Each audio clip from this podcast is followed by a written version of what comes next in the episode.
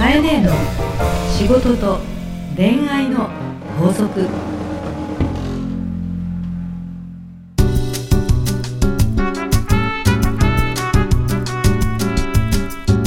番組ナビゲーターのナグーですカエネーの仕事と恋愛の法則始まりましたカエネー今週もよろしくお願いしますよろしくお願いいたします。だんだん秋も後半、9月も後半に向かってくるよ。早いですね早いですよ。残りもねえもうこの辺まで来ちゃうと、うん。もうハロウィンでしょ？街中がね、なんか早いじゃない、皆さんね。で、それ終わっちゃったらクリスマスでしょ？さあもう正月。えー、また終わるよ、ナグー。こっからが早いですよね早い早い早い。夏終わったら早いよね。まあイベントごとが多いっていうのもあるんだろうね、やっぱりね。そうですね、うん。まあだけど楽しみですよねクリスマスとか、まあ、テンション上がるわけですがその前に今ね、うん。秋なわけではい。この秋、うん。まあ、流行しそうなものみたいのも、うんまあ、これはまあ買えねえはいはいだからこそ聞けるんですけど、うん。今年うん。どうですか？なんかこれが来そうみたいなトレンドのキーワードみたいなこれが来そうっていうよりも今ね、はい。トレンド早いのねあの、い。インスタがあるしあまあとにかく SNS あるかあらっという間に広がってきそうますからね。なんですよ。昔はねそんなことはなくてこう映像的なものっていうのが遠くの人に届くっていうのはなかなか。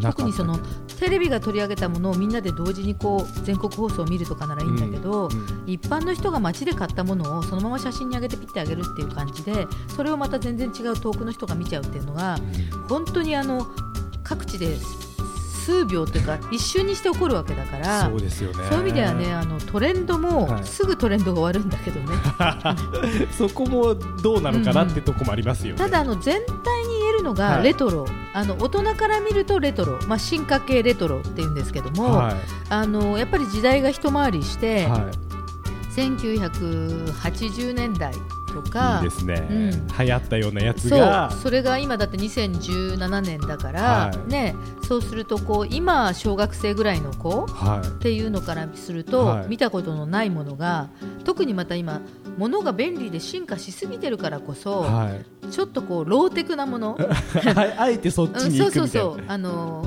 何とも言えない肌触りのものとかはい。あの面倒くさいようなものとか、はい。そういうものが流行ってきてるんだよね。だからあの例えば昔のはい。男の子だったら、すごい普通に野球ゲーム、バーンってやったら球が下にあってあの野消える魔球とか、そうそうそうそう。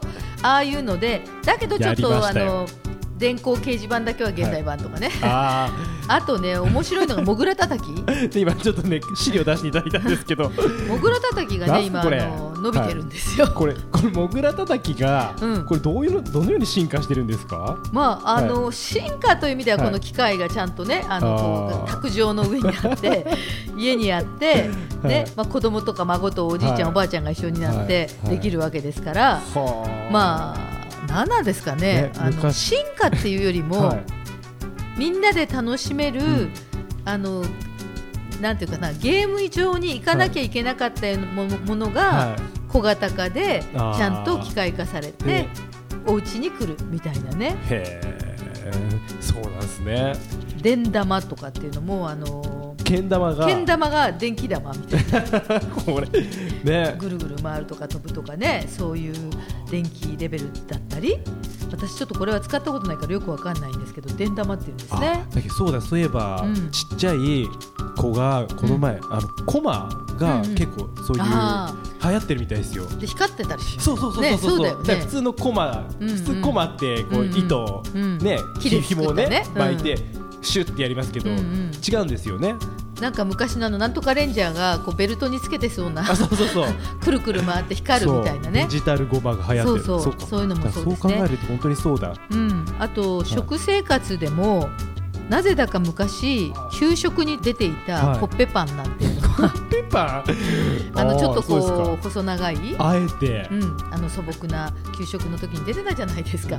昔はね、学校の給食であのパンを食べるのがちょっとなんかボソボソっとしてるとか思った人いたかもしれませんけど、はい。今はあのコッペパンにちょっとこうきき切れ目のところにいろいろ可愛いものを入れて、まあ、サンドイッチ的な感覚で楽しむと。そうですね。だから今僕たちにとっては懐かしいものが、うん。本当に若い人たちにとっては新しく映るっていうところでは、なんかそうやって時代が結構回っていくというか。あのタワーレコードさんとかレコードのショップなんか行っても、はい。まあもうレコードって言わないんでしょうけども最近はあの LP レコードえがたくさん置いてあるしえそうですね、まあ、ダウンロードの時代だからこそ。そう。エグザイルさんとかもはい。あえて LP 出してますよね、あー。みたいに皆さんなんかアーティストの方もですね、はい。やっぱりあの盤の,、はい。あの針を落とした、はい。あの感覚の音がどんなにその進化しても いいんあの風合いが風合いがいいですよね、まあ、本当はどうなのかっていうのは、はい。やっぱり人間ってどこか、はい。その懐かしさとかそうですね。ちょっと雑味のある感じの、がいいですよね。その微妙なこうう動きとか変化とか、はそういうところの味っていうのが味いい。欲しいんだろうね。な。るほど、うん。まあ本当にじゃあ味ですね。そう。なのでい。あのこの辺からもう2017年からはどんどん、まあ一世代前じゃ二世代前か。おじいちゃんぐらい、今の子供さんにとってのおじいちゃんぐらい世代の時の人が子供の時にはい。遊んでいたものが見た目そっくりの、うん。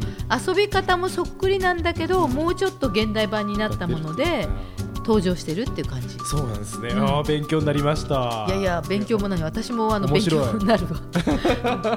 自分で全部買ってるわけじゃないのでね。いや面白い話を、まありがとうあでもあのパン屋さんとか行くともうコッペパンはいっぱい並んでますから。ねあそうですか、んん。じゃあちょっと帰りにでもちょっとパン屋寄ってはい。並んであるのかちゃんと見てみたいなと思いましたけど。はい。はい、かいねありがとうございます、はい。じゃあ今週もよろしくお願いします。くお願いいたします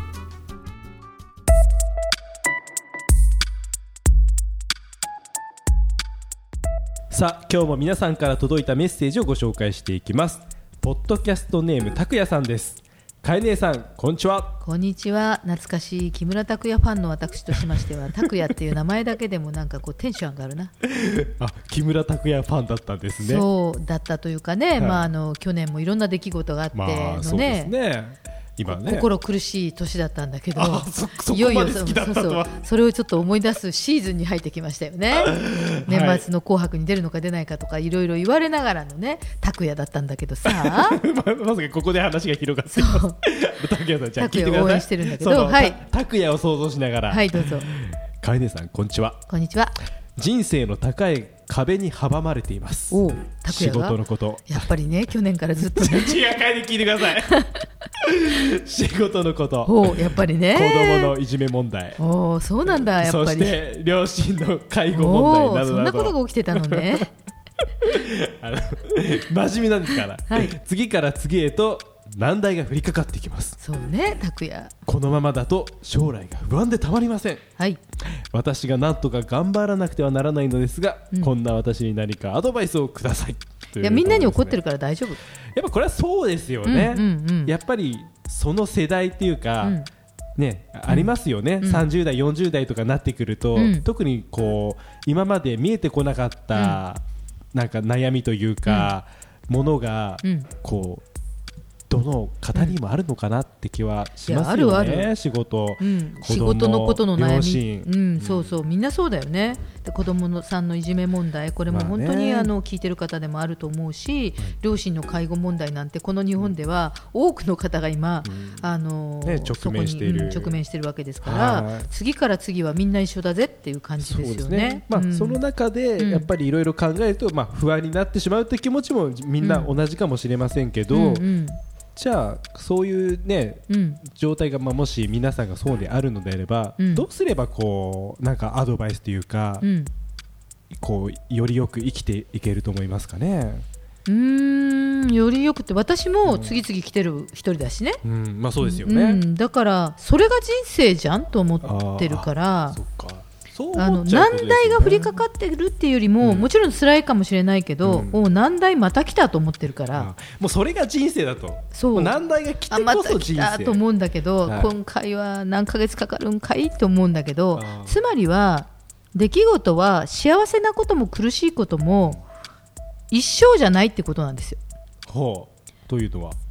永続じゃない。あ必ず終わるって知ってるからはいはいはい。必ず終わるからその悩みがってことですか、ピークで苦しいってことは23か月後にはうん。そのピークは必ず終わってるから、ももっともっと悪くなってどん底になりましたって言われたらどん底だからそこ打つしみたいな。ああそっか、うん。そういう考え方。そはなので大丈夫よ、いね。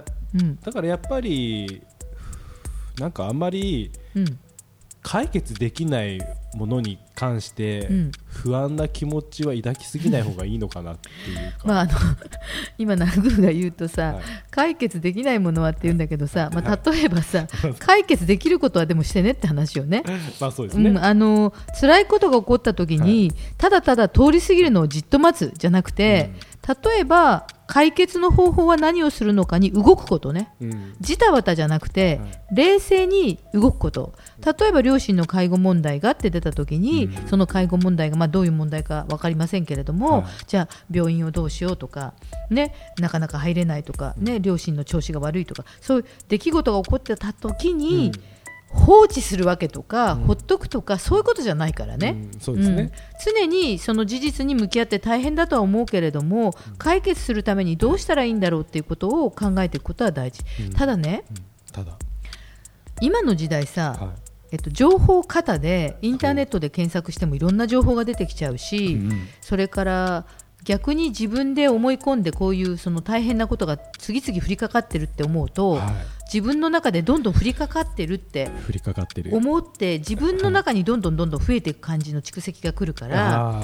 すごく孤独に思ったり自分だけがって思うのあがー。そう思うのが一番危険なんですよ。なるほど、うん、なので、はい。常にはい。できるだけその、例えば公共の場でもいいんですけども、はい。もしあのお金がなければはい。無料の弁護士さんみたいなところあるし、はい。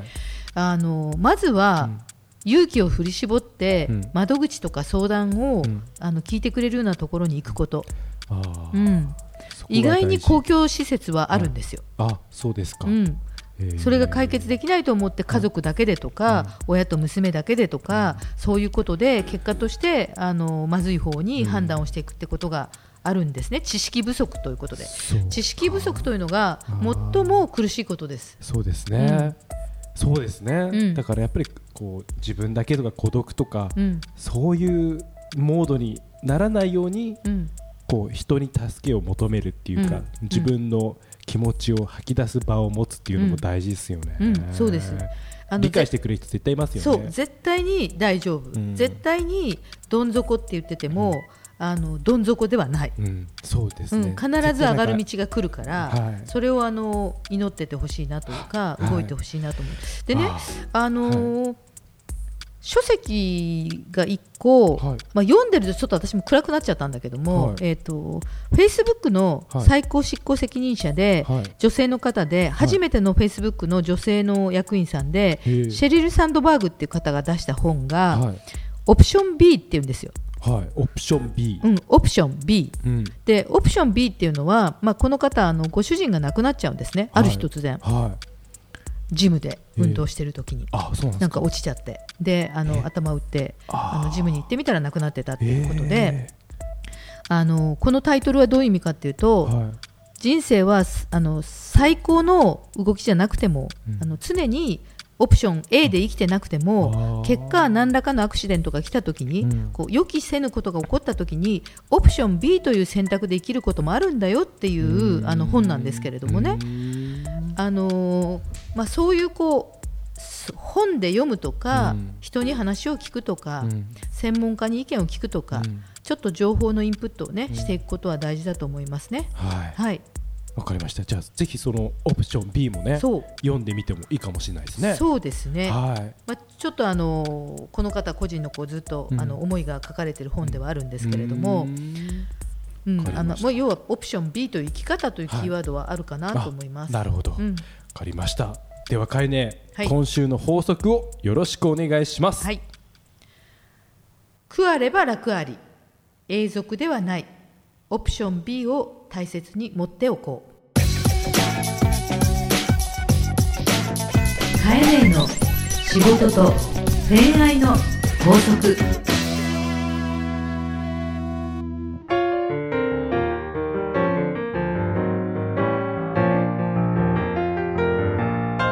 カエネの仕事と恋愛の法則いかがでしたか？皆様から飼い主宛ての悩み相談どしどしお待ちしております。すべてのお便りは番組 Facebook からお送りください。日野佳子ポッドキャストで検索してみてくださいね。それではまた。